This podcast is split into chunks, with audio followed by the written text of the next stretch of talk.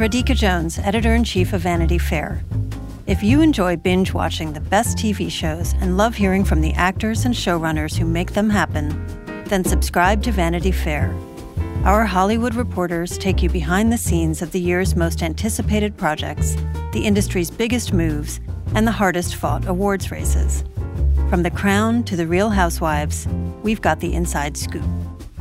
As a special thank you to our still watching audience, we're offering 15% off a yearly digital subscription to Vanity Fair.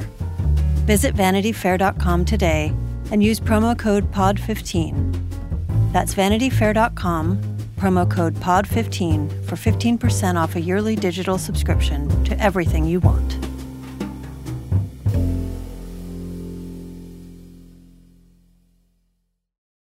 This episode is brought to you by Progressive Insurance. Whether you love true crime or comedy, celebrity interviews or news, you call the shots on what's in your podcast queue. And guess what? Now you can call them on your auto insurance too with the Name Your Price tool from Progressive. It works just the way it sounds. You tell Progressive how much you want to pay for car insurance, and they'll show you coverage options that fit your budget. Get your quote today at progressive.com to join the over 28 million drivers who trust Progressive. Progressive Casualty Insurance Company and Affiliates. Price and coverage match limited by state law. Little Paw Peep has lost his sheep and can't tell where to find them. Hello, and welcome to Still Watching, a television podcast from Vanity Fair. I'm Richard Lawson. I'm Chris Murphy. And I'm Hillary Busis. We are here to discuss the second episode of season six of the Netflix show The Crown. It's titled Two Photographs. Yeah, coming here today, I couldn't help being struck by the two very different cultures at play here Saint Tropez, Scotland. And later on, Vanity Fair's royal watcher, Erin Vanderhoof, will be stopping by to talk about the photographs in question. But first, let's do a quick recap. Diana and Dodi are getting closer, and that causes concerns for the palace. If one were to imagine a friendship between the Princess of Wales and Dodi Fayed becoming a committed relationship, there's not just the potential damage to the royal family from a public relations point of view but also a fear that his father might use the association with the Princess of Wales as leverage and leave the authorities in an uncomfortable position. Charles and Diana seem to make peace with their co parenting situation. All right, she said, giving a brave smile of the runner up, not the winner. Let's be brilliant at divorce. Thank you. A photograph of Diana and Dodi kissing on a yacht sells for an eye watering amount of money, causing a paparazzi frenzy. The images have proven lucrative beyond anyone's wildest imaginings. And now that photographers realize they can become rich overnight, interest in the princess's private life is unlikely to die down anytime soon. Meanwhile, Charles stages his own photo shoot to win back the front pages. How would you feel about doing a counter photo? You and the princess. Hasn't everyone had enough of photographs? All right, so there's obviously a lot to talk about with this episode. The writers very shrewdly give us a kind of two part framing device with these two photographers. The episode's called Two Photographs. I think what I kind of want to ask you guys up front about this episode is this is where we're getting into some real life stuff that like may or may not have happened vis-a-vis Mohammed's involvement in hiring photographers, et cetera, et cetera. Diana takes a photo, the famous landmine photo, but that was not in the Balkans. That was in Angola in real life. So they kind of mushed some things together for that.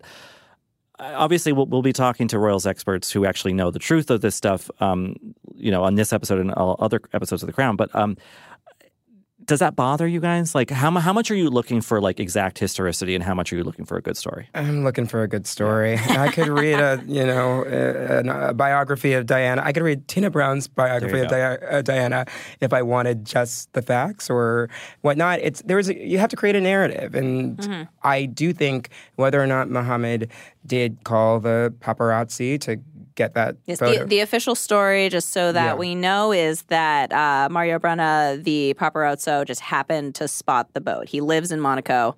And so yeah. he was that there. Is, yeah, that is why. Yes, that is mm-hmm. why he happened to be available to take those pictures that made him a millionaire. Um, mm-hmm. Just yeah. This show suggests that it was all Mohammed. It was yes, all Mohammed. that it was a setup and that it was specifically engineered in order to push Dodi and Diana's relationship into the public eye. Yes, and further down the line, which while that may or may not be true, that's a heck of a lot more interesting than a guy just being like, "Oh, there's Princess Diana on a boat." Like that's that's not as that's not as compelling, and it does sort of set up a more of a sort of a Shakespearean narrative. It for does, Muhammad. but I, it, I I sort of see what Richard's saying too, which is in setting up Muhammad as more of a villain. Are you then kind of taking some of the some of the pressure off and some of the blame off of the royal family, Yes. like Charles specifically, which you know I, I feel like maybe we've we've talked about this already. I think maybe earlier seasons of the show were a little more critical of Queen Elizabeth specifically, and maybe not of you know the project of monarchy spec- as a whole. But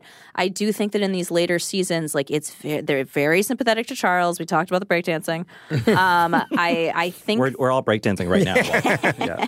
we have amazing breath control. Um, but yeah, I, I think that the show does want you to.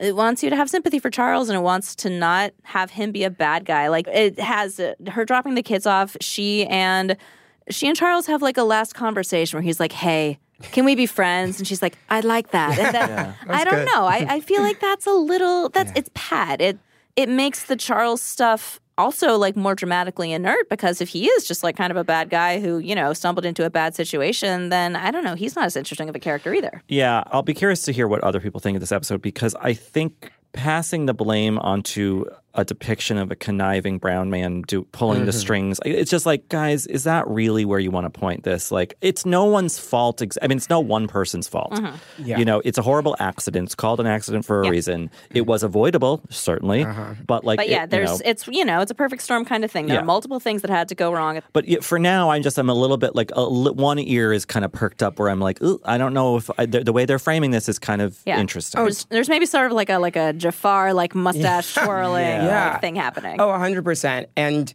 especially with the uh, focus on uh, photography and this whole season there's a lot of we're seeing a lot more shots of like the paparazzi Mm-hmm. hounding Diana and, and like and hounding her and Dodi and whatnot and for And the kids. and the kids Yeah. and for Muhammad to be responsible for the photograph that then sent the paparazzi to be so so crazy and that was sort of the death knell for them it does it is a little like ugh that's But then does also make it a more interesting story because you know it's it's a it's kind of a classic Greek myth sort of thing where he mm-hmm. is the cause of his son's own downfall. It's you know he you know wished on the wrong thing and got his wish in a The way that he never possible wanted way, to. yeah. Yeah. He's Daedalus who made the wings for Icarus or whatever. Yeah, and he watches him fall into the sea. He watches him crash Yeah. into that tunnel, and it's something that was his fault. Yeah, which according so I- to the show. According to the show, which I guess I will say for future episodes, I would be sh- I will I will be looking and hoping to see Muhammad and the actor that plays him get like a really big moment of like a reckoning or some scene that makes this worth it to make that makes Uh-huh. him see the error of his ways or humanizes him beyond like a brown villain who's you know manipulating these like little white dolls that it, Diana is.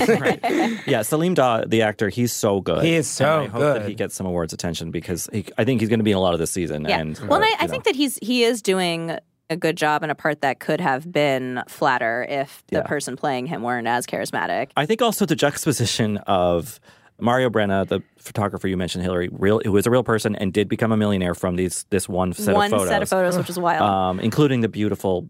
I mean, I hate to say it's beautiful because it was taken in a bad way, but like her sitting at the diving board in the blue suit, which is the poster is for the, the poster terrible for Naomi the- Watts yeah, which is the- Diana movie. Um, but the way that they juxtapose that with this, oh, just cheery little Scottish photographer who takes respectable photos of the royals when His they wife ask is like, to. I like you like the queen more than me. Yeah, yeah. And he's like, "I do." That felt a little bit. Should we just like, do the rest of the podcast in our little Oliver Twist accents? I have some um some like stuff you could black your teeth out with, if you, or you want to put fake soot on your cheeks or something. Freshen your drink. I'm sorry, Emily. Our producer is actually British, so now I feel bad. It's done out of respect, just yeah, like that photographer. Everywhere, she- you know, everyone she talks to all day in England, that's what they sound like. Um, but yeah, I mean, I think that basically saying here's the respectable way, and like part of it is it's not wrong. That is to ask their permission and show up when they ask you to, and take a couple photos, and that means that all the photos are taken. Now we are done. Um, that's better than certainly chasing someone into a tunnel in Paris. Well, yeah, and they have Mario de- like describing himself. He's like, "We are hunters, killers." Like it's it's a violent it's a violent profession the way he describes it. Yes, but I'm going to push back a little bit on sort of the crown and them being less critical of the crown because that was so manipulative of them to hire their royalist little photographer mm. to clap back at Diana mm-hmm. to show that oh Charles the the good dad, the good father, out with his kids while Diana's you know kissing a random man on a boat. Kissing a brown guy. on Kissing a, boat. brown guy on a boat when Charles is wearing his kilt with the kids. I think uh, the show was showing that uh, the crown was being manipulative right back. Like M- Mo was being manipulative, but so was the, the queen. And they pulled out their ringer and they were like, "We're gonna use this guy because he loves us to take these photos to ruin Diana's public image." Yeah, and like Charles's chief of staff or whoever that is, the the PR guy, Uh, Mark Bolland, Mark Bolland. he's a real guy too. Yeah, he and that actor's really good who plays him. But um, he kind of lays out the sound of the dog whistle. He's like Mediterranean, kind of sleazy, like you know pizzazz, whatever. And then here we are in Scotland. It's you know it's respectable. It's whatever. Like obviously those optics were heavily in play at this time, and I think that the balance that this episode does is smart. To be like here, here were the two extremes as the public saw it, and we're going to kind of talk about how those extremes came to be. You know, Yeah, and, it was all yeah, it- calculated. yeah, and shows the ways in which they're unfair too, because you know we also see Diana at her landmine conference, and she's trying so hard to you know spread awareness about this very real issue that's very Mm-hmm. close to her, and that is her chosen goodwill mission. and like, Post HRH, it's her first thing really Exactly, that she's doing. all they care about is Dodi. all they care about is Diana. And I think that's why the episode's not called Three Photographs, because. As famous as the Diana landmine photo is, not as famous as the her and Dodi on the boat. Yeah. I mean Yeah. that yeah.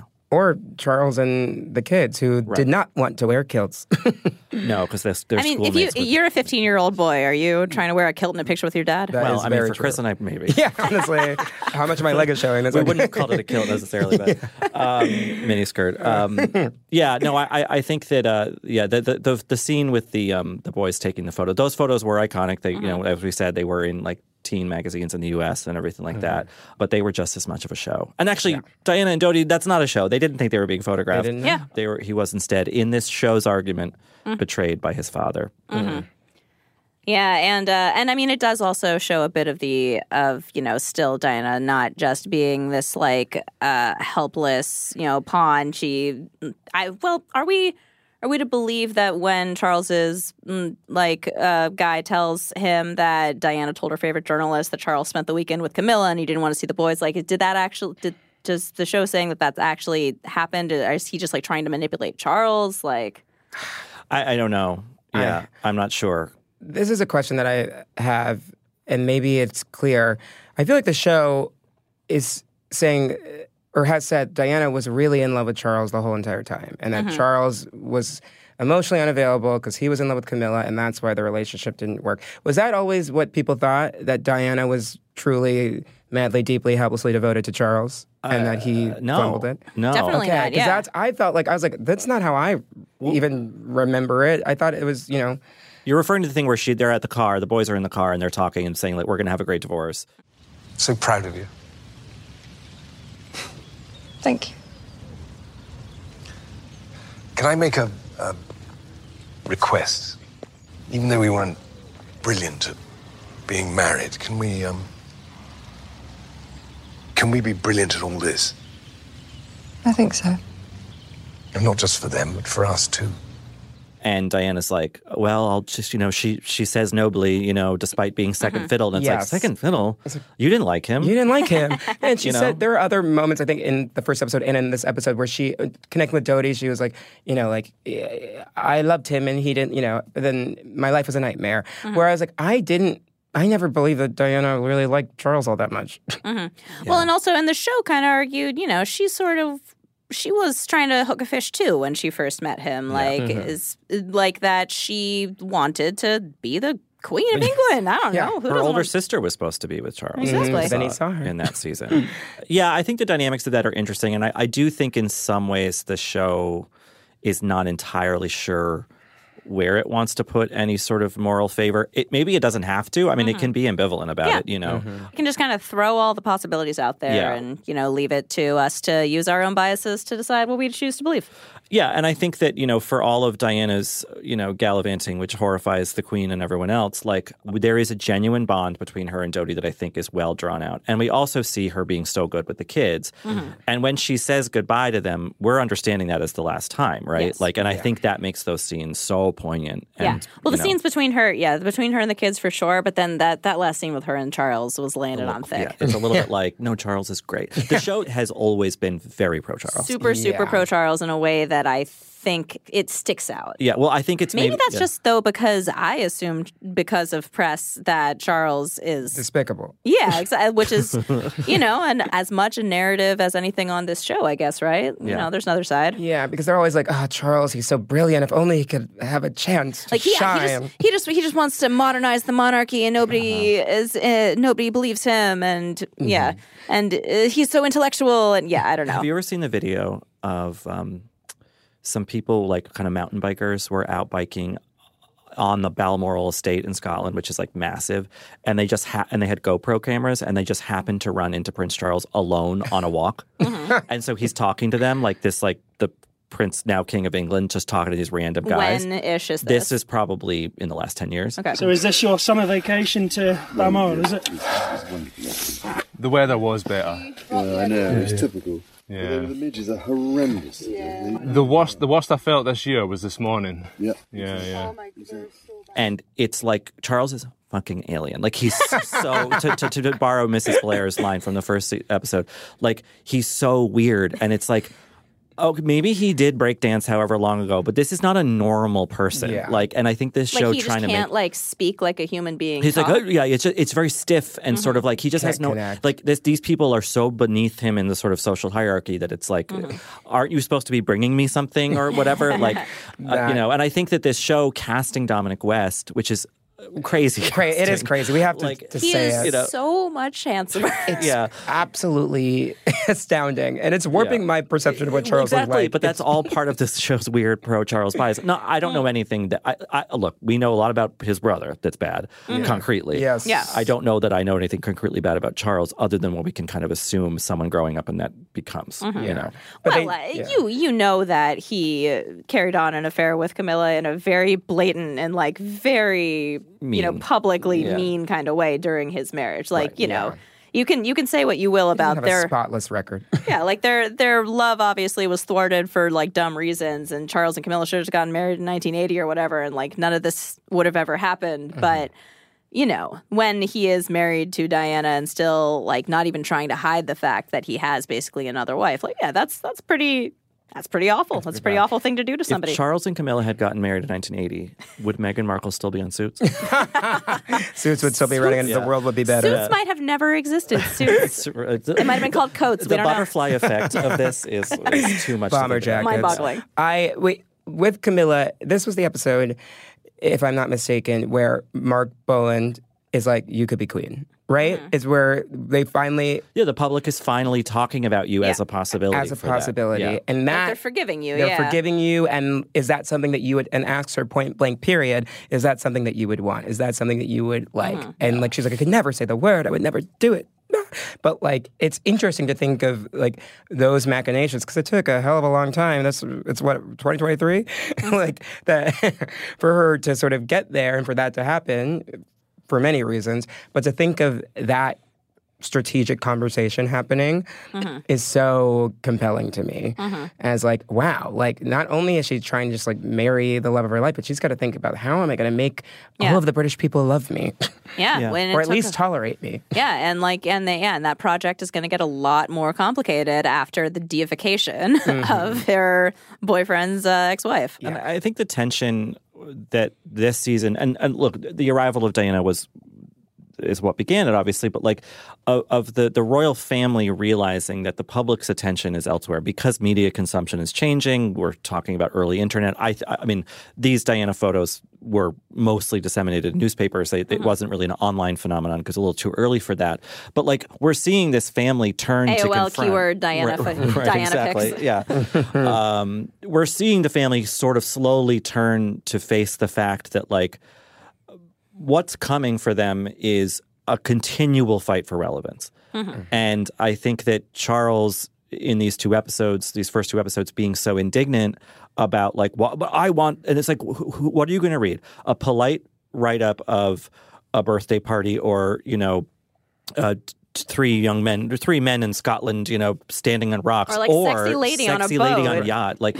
And I think that you know, obviously they've contended with those problems in the past, but it's really like the late '90s into the 2000s when the royal family is really like, wait, people just don't innately care about us anymore. And also that he feels entitled not just to positive press, but like unambiguously, like enthusiastically positive. Like Mm-hmm. it can't just be like tacitly approving. It has to be vocal, like full throated, we love you kind of stuff, Right, which the- which is interesting and like pathological in its own way too. Yeah. But like, but he he wants the stuff that was engendered by you know his mother. Mm-hmm. But his mother like saw Britain through a lot of tough times. Her father saw them Mm-hmm. through World War II. Like you know, we're talking about an ol- older generations of people who really saw them as emblems of the country. People in the '90s and they're, who are hit Charles's age or younger were like, eh, what have they done for us? Well, he he learned Welsh that one time. Okay, yeah, sure, sure. Yeah. yeah. The only the only people that care about him is that old photographer. You know, That's the only guy who cares. Yeah. I do think, and I uh, there's sort of a question because in my head,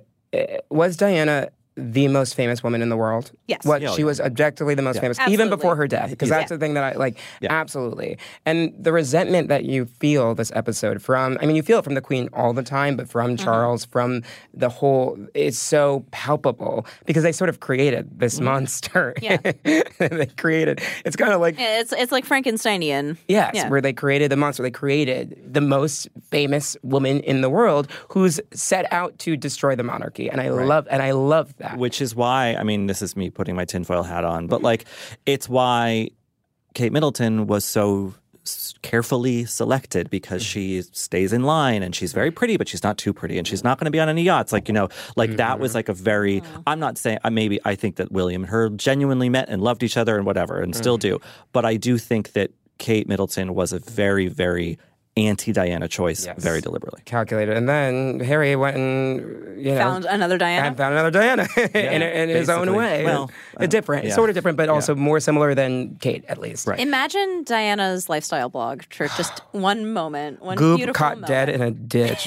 What'd she be doing? That's a, that's a Well, great. she would have had a uh, she would have had, had a column for her psychic, oh, who she visits on a in a helicopter in just like a throwaway scene. that was amazing. What is the budget the on this psychic. I, show? lo- I love to think of Netflix just giving like three million dollars, just being like, you know, whatever. Yeah, we'll have five seconds of this helicopter. no dialogue. Just Elizabeth is like she's terrifying some small town. like, but I love the psychic just running up with the wind, you know, on her, and she's just, as if as if this happens every day. She's like, "Oh yeah, come on in," you know. That does sort of feel like Yeah. a detail that Peter Morgan read, and he was like, "This is so good. I got to find a place for it." And then it was like the day before the end of the shoot, and he was like, "Oh no, oh, I, I want to forgot." put a psychic, psychic thing in." it does show me like uh, you know because i didn't pay a ton of attention to this before it happened. I remember being woken up by my mother to be told that diana had died mm. but like I totally had missed that Dodi fully was engaged to someone that that was that, that was like a big matter of public like mm-hmm. that was of scrutiny obviously mm-hmm. because it was like wait a second you know this woman who was jilted in the course of weeks adds an interesting element to it. Does it does it make Dodi seem worse or does it make their his love to Diana like feel that much stronger? I mean, I you know. Well, I will say not to say anything ill of Kelly Fisher, our colleague. Um, I her Have we- suing have we him. explained we have to explain that there is a Kelly Fisher who works at VF with us. She's not, in fact, the same Kelly Fisher. She's not actually the same. And her, Kelly she Fisher. has another last name too. Butler. Kelly Fisher Butler. But okay, so, so say nothing ill of Kelly Fisher, The model. the model, um, suing him for the broken engagement. That is weird to me. That was like what Breach what- of contract. The breach of contract. Yeah. That gives like okay, so did you love him or did you just want to be a billionaire Right. uh, wife? Well, uh, it's that's always a question in this world, you know, whether it's yeah. the Well, and so that's also sort of proving Muhammad right, I Yeah. guess. yeah, I don't know. Yeah. right, exactly, exactly. I believe that Dodi is love. I feel like how could you not be infatuated with Diana? Mm-hmm. Like she's the most famous woman in the world. She seems lovely and sweet and sharp and and She seems fun. broken and fun in a way that a, a lot of people aren't. So I do believe that he totally fell head over heels with her and was like, "Yeah, let's let's do this." I'm more interested to see Diana's perspective on their relationship, or when we're going to see like how in it is she? Like how in it was she? Like, is she just doing this because it's fun to go on a boat, or yeah, is she really interested in him as well? Yeah, and that we haven't really, I feel like, fully parsed yet. Because right now they're just like having fun. She's still sort something of a of a mystery, I guess, and you know that's deliberate. I think that like Diana was sort of unknowable, and yeah, mm-hmm. I thought it was also interesting the way this episode did a little bit of sort of like economic history where it was like the paparazzi for me this was like the first time i'd really heard that word was th- surrounding this story. And then mm-hmm. obviously in the celebrity realm of the 2000s it was such mm-hmm. a thing with all the starlets and all, all that and for to my mind it was always like well there's just this sort of like weird species that just popped up. And it's like this episode is like no there was a legitimate economic incentive here. Yeah. this mm-hmm. one person made millions of dollars and so why wouldn't everybody else try to follow suit? I mean or of, of a certain you know people who are willing to do that. And it doesn't i mean i guess it humanizes them. It doesn't make them more sympathetic necessarily but like money was at the heart of all of this. These aren't these paparazzi aren't just doing it because they're obsessed with chasing celebrities. Yeah. And adding to that, Diana knows them by name because they're around so much, and that they like she's like, oh, that's Tom, that's George, how's your kids? Like eh, that. There's a relationship there. They're not just like random vultures who are picking apart this woman. It's like it's their careers and. Well, and it's a symbiotic relationship in a lot of ways. yeah, because she needs them in a way, and uh, as if she's going to steal focus from Charles and Camilla, yeah, she's gonna take away from Camilla's 50th birthday party, then she better be on good enough terms with them. I mean, it's wild also that she was 36. That is really, especially to you have like a son who's Have a like 15, 16. a 15 yeah. year old kid. Yeah, she was so she young was when all of 19 this when she got married Yeah, yeah. It's just 19. insane. It is really put, putting all that together. Yeah. Yeah, you know the story of Diana. You know, I know about the Beanie Babies. I know about the car crash. I know. To be fair, there's only one beating. There's the one, the one Beanie Baby. No, he's talking about Camilla's Beanie Baby, baby collection. That's of course. Yeah. But when you put The all the- Diana one's the one she doesn't have. she never will. Um, but when you put it all together, the eight weeks with Dodi, the the divorce, Mm-hmm. the kids, it really just makes it sort of like the most compelling soap opera narrative of all time. You can understand why this story is as fascinating now as it was 30 years ago, why we're probably going to keep retelling it over and over and over. and impossible to resist. I mean, my mom, who woke me up in the middle, me and my sister up to Mm-hmm. tell us, like, PhD scientist, very smart person, woke up real early to watch the wedding because Mm-hmm. she was already obsessed with Diana. Like everybody was. It was just, it was such an interest because she was this breath of fresh air in this musty old institution, Mm-hmm. which turns out was the problem because the musty old institution didn't want the fresh air it thought it wanted. no, they wanted to be stuck in that crypt. And yet they needed her, and they could have done such good stuff with her. That's sort of the, another part of the tragedy is that, like, if they had embraced her instead of being like, you're in or you're out, like, Mm-hmm. Yeah. something really world changing Mm-hmm. could have transpired. Yeah.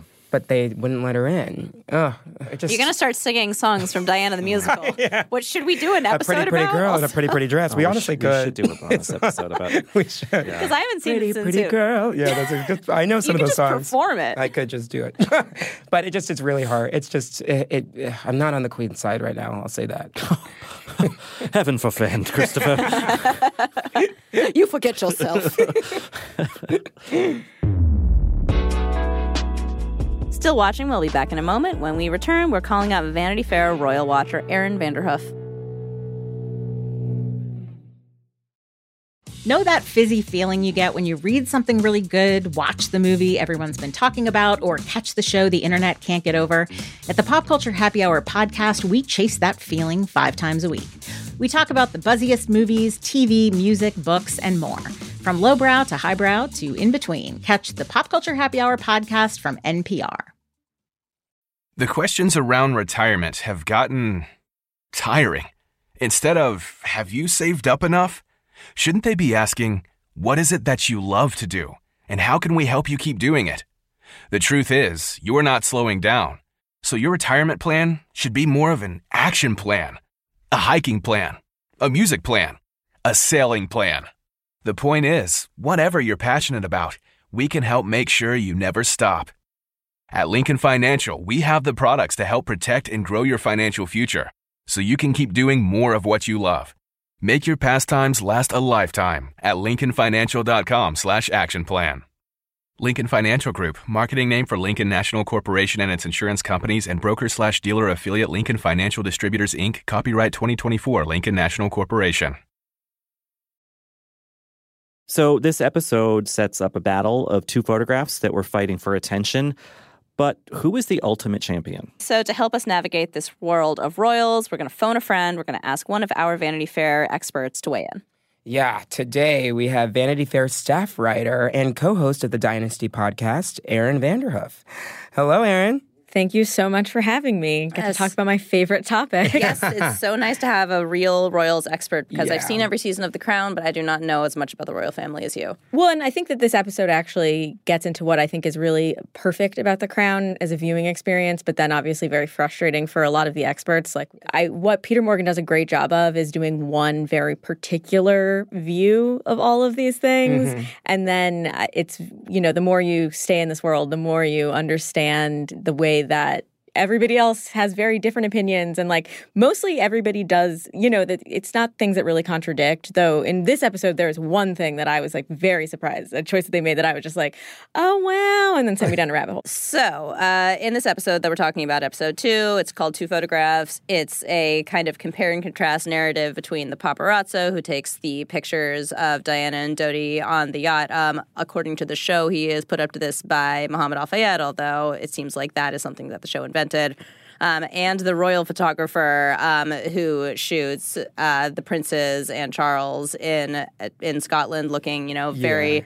The revenge photo. Yes, very, very like fresh faced and wholesome and In the uh, kilt. Yes, in the kilt. Um, so yes, you were about to say something when I mentioned that uh, about the paparazzo and Muhammad Al Fayed. So please. So I, I think I will say there's a lot of debate about who who put um, Mario Brenna up to that. Um, the person that I've who I have read who's like the most firm that it was Diana is Tina Brown. Tina Brown has has so she written, thinks Diana actually reached out herself. Yes, and that the reason was that she wanted to make her other ex-boyfriend Hasnat Khan. Mm. He she wanted to make him jealous. Okay. So I, on the other hand, there's a lot of debate about whether it was somebody close to Dodi, somebody close to Diana, whether it was. I mean, I, I think that you know it's one of those things that cannot really f- be definitively and the disproven. photographer himself Yeah. said it was just like Yeah. happenstance that it just like happened. Yeah, what does Mario. Brenna say? Yeah. Yeah, he said that he was, you know, that he got a, a hint that they might be there. Mm-hmm. Um, but Mhm. I think that the decision in context makes so much sense because we've spent, you know, more than a season kind of building up Mohammed Al Fayed as this character who has his own ambitions and aims and like really trying to take him on his own terms, even if that's not totally flattering. I think that in the context of the story that this episode is telling and that the season is telling, Mhm. you know, I think that that view of Dodi. I mean, that actually, I believe, is what his accent really sounded like. You Mhm. know, the Mhm. um, the actor said last time around that uh, he had the only um, sound of his recording of his voice that they could find was him calling into Larry King live. Whoa. yeah, in like the '80s. So that's really what he sounded like. But I think that kind of him being this kind of more hapless nerd who's pulled in a lot of directions is very different from, you know, I can remember reading, honestly, reading about it in Vanity Fair when I was probably eight or nine, that like the idea of this like international playboy Mm. who, you know, was Party boy and Yeah. wild and crazy. but maybe now that it's like an adult, I understand that people can be that and nerds. Also, just big, deeply Whoa, whoa, nerds. whoa. Yeah. but I do really think that, and it comes back to the royals, so you get the sense that everybody is playing with something that's a lot bigger and more risky and dangerous than they can even understand.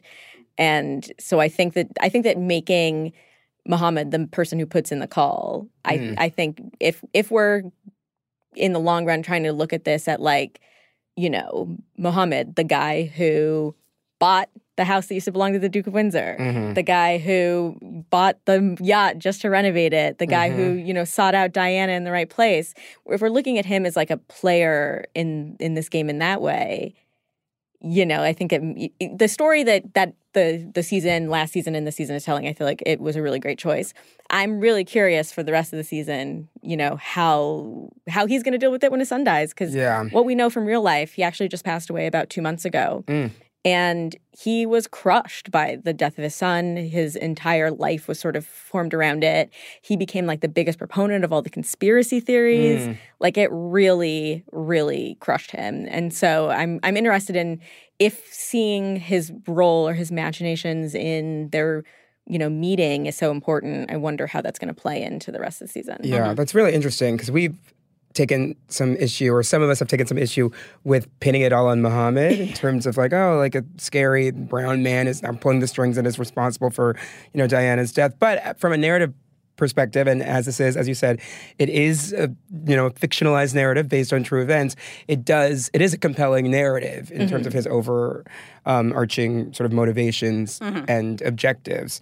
Uh, I want to sort of go back to the actual two photographers because as a you know a novice in the royals world i'm like oh well obviously they both were real and existed and this definitely happened because it's on the ground so mario brenna we know is a real person He's a real guy. uh, Duncan Muir, the the royalist photographer, was he a real guy? Is that a real photographer? So there are a couple of so there are a lot of different royal photographers that this could be. I mean, it really does seem both in appearance and in vibe like a lot of different guys I've met before. Oh, you've met- and there is one guy named Duncan. There's a couple people whose last name is Muir who like could we could be talking about, but like of that day, the picture that's the most iconic with like Charles kind of like looking out over in the kilt, Mm. that was taken by Tim Graham, who's one of my favorite, you know, royal photographers, and he's really lovely.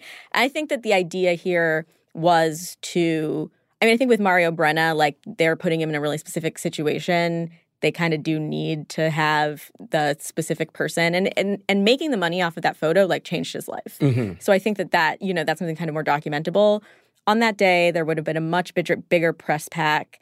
And that idea that the day that the Charles and yeah, and Mhm. Balmoral, and Prince's- there would have had a larger group of people that came out for that. But I think that what the portrayal is getting at that is really true, and I've experienced it in my interactions with these people, is that especially in the UK, the reporters themselves, some of them have you know more complicated feelings about the royals and others. Some of them are really doing this to promote the monarchy. Others are really doing this because it's just their jobs. Mhm. But the photographers, I feel like pretty universally that are the full time royal photographers have so much respect for Mm. Queen Elizabeth. That thing that she's the person that unites us is like a thing that so many different people could have said. And it's just very, very true and accurate about the way that a lot of these people approach their job. I'm sure that many of them are, are crusty and old. And no offense to the show's the show's actor, he looked very distinguished. Distinguished Mhm. is a kinder But way a to say specific, that. yeah, but a specific type of distinguished. What I what I love the most is that the the guys who were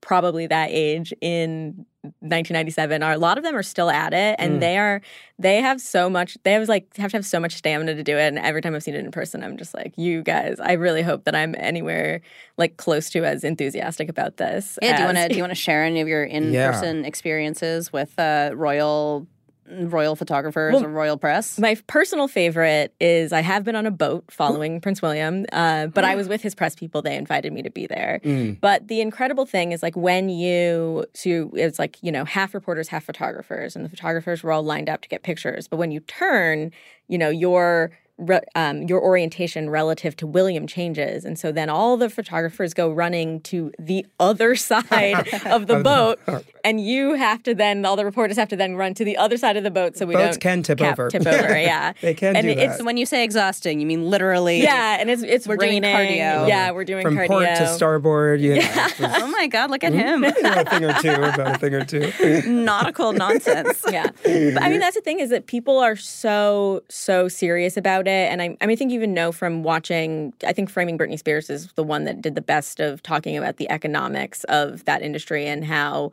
in the 90s they just totally changed and made it so that one good picture could change your life. Mhm. And now it's not like that. But it, I think that the news photography, the people who you know that there are very few opportunities in news photography now where you get to take um, lots of pictures of photogenic people who show up where they're supposed to be at the time that they say they'll be there Yeah. and that there are people who will be in in the historical record so you can build a portfolio of like iconic pictures that will matter someday and so i think that you just get like this tier of people who are super super super dedicated to and really love what they're doing. So that's like the contrast is like somebody who's really trying to get that image that's going to change their lives versus the people who are there trying to n- nurture those relationships and want their images to be you know Mhm. something that will last. Yeah, and so, Diana doesn't have access really to the the well, I mean, she has access to any photographer that she wants, I guess, in theory, but she doesn't have, you know, the royal core kind of like at her beck and call, and she has to deal with, you know, she even when she's giving the paparazzi something, you know, in order to try to barter with them a little bit, she's still kind of at their mercy. Yeah, I think that the one thing that this episode of Too Far does really well is understanding that even in the 1990s, like there was already this sense that an image of Princess Diana could be worth a lot of money, but it's not until you get the first images of Princess Diana like dating that like the mm. frenzy goes from and I think that we're laying the groundwork for why is it I because I think that when you learn the story of what happened to Princess Diana and you know I remember the night she died really vividly. I don't understand I mean I, I loved her so much I guess which is why I Mhm. do this as my job. Mhm. But I think that it is really hard to understand like what was so important about that picture that night that caused so many people to be following them and we're the episode kind of lays the groundwork for there's been this exogenous reason why the worth of a photograph like that has skyrocketed Mhm. recently which means that a lot of people are looking at this could be something really important if I Yeah, get if the Mario right Brenna photo. can become a millionaire. I can too. Yeah. What have you thought of the season thus far? The first two episodes. Oh, I I think that the the moment I knew that I was really just going to have a great time was when uh, "Tub Thumping" by Mm. Chumbawamba dropped. I have to say that's not very accurate. Like Diana, probably I feel like Diana. did, she was not a Chumbawamba She was fan not a in real Chumbawamba fan We in have real that on the record. We know that to be true. well, it's more. I think that this this happened last season too, but I, I I loved it. But they had they had a moment where she was listening to Mazzy Star, and another one where she was listening to, uh, or you know, it was, it was like diegetic, but. Um, Girl Like You by Edwyn Collins. And it's like Princess Diana's musical knowledge stops at simply the best. Like she really, really likes 80s pop. She 80s loves pop. Billy Joel. Mhm. She Tina loves Turner, Elton she John. loves. She's less like a 90s girl, but they do a great job of, you know, really locating you in the moment. Did she like Smash Mouth? That's the one. we do have to know that. Do you think she liked- sadly, sadly, I feel like I feel like the Smash Mouth Diana like overlap. The Venn diagram was so short that I don't think we can know for sure. Mm. But it, I Which mean, is it's really the greatest tragedy of that 1997 car crash. I'm Oh, sorry, this is very inappropriate. Um, but true. Still watching, we'll be back in just a moment. And when we return, time to break out the yacht rock and celebrate the 90s. And if you are watching this video, either I'm dead or I'm in a very, very, very bad situation. She said, Oh my God, I can hear gunshots. I can hear men outside. Where are they? What have they done to them? Are they dead? Are they not dead? There is one suspect, her father, the Sheikh. It's Madeleine Baran from In the Dark. We've teamed up with our new colleague Heidi Blake at The New Yorker to try to answer a question about one of the richest men in the world, the ruler of Dubai. Why do the women in Sheikh Mohammed's family keep trying to run away? There's five policemen outside and two policewomen inside the house. So basically, I'm a hostage. And he reminded me that Sheikh Mohammed can get me anywhere. Because you're a rich and powerful person, you can effectively break any law you want in our country and get away with it. The Runaway Princesses is available now. Follow In the Dark wherever you get your podcasts. All right, before we go, let's once again look at the time capsule that is this show. Um, there's a lot of 90s culture thrown around, uh, obviously, because it's set in the 90s. um, did anything kind of retro jump out at you guys? I mean, being in media, I uh, was just looking at the 11 page spread in a tabloid magazine. Like, can you can you imagine having that much real estate? All that, no All ads. that paper. That means you have 11 ad pages to sort Yeah. of balance it out, Well, right? yeah, well, and and also just the idea that you could become a millionaire based on one set of pictures at a time when everybody just didn't have a camera with them all the time. Yeah. Yeah. Because their phones couldn't take photos. Yeah. Now any They Monaco, didn't have phones They even. didn't have phones like that. I mean, some people did, but now any Monaco teen could have taken those photos. would have put mm. it on TikTok Yeah. and everybody Yeah. would have forgotten And they about would it have got a million day. Likes, Wait, but are that's there- not a million dollars. Are there teenagers in Monaco? I've been to Monaco twice. I don't think I've ever seen a teenager who seemed to live there. According to The Crown, there's a bunch of American teenagers in Monaco. In, in the next episode, yeah. we, we'll see them. Oh, okay. That is true. Well, That's that's, an interesting tea. Oh. Stay tuned for next week, the episode of The Crown about Monacan teens. who speak English.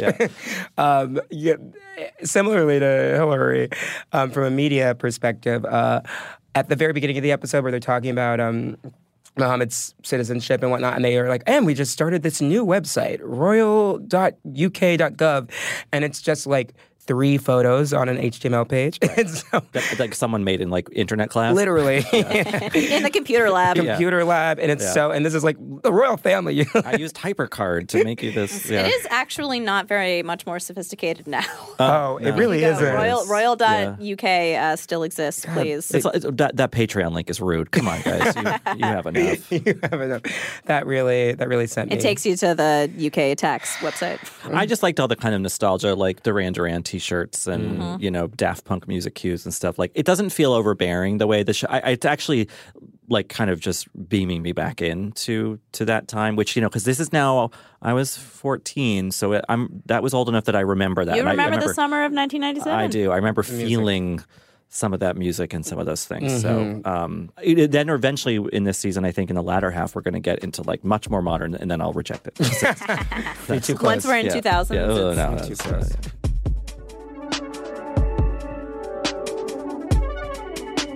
All right, well, that does it for this episode of Still Watching. As ever, you can email us any questions, concerns. Do people have theories about this? Maybe. I don't know. We'll if see. so, I got bad news. Yeah. Well, actually, if you have a theory, please send it. Well, Yeah. I'd be curious to read it and remind you what year it is. uh, you can email us at stillwatchingpod at gmail.com. You can find me on various social medias at Rylaws, R I L A W S. You can find me on the same ones at Christras. And my handle is Hillabuster with two R's. This has been Still Watching from Vanity Fair. Our producer is Emily Elias, and we had production help from Peyton Hayes. We had technical assistance from Jake Loomis. Stephen Valentino is our executive producer. Our theme music is by Alexis Quadrado. We'll be back next Thursday for episode three. Looking forward to seeing you then.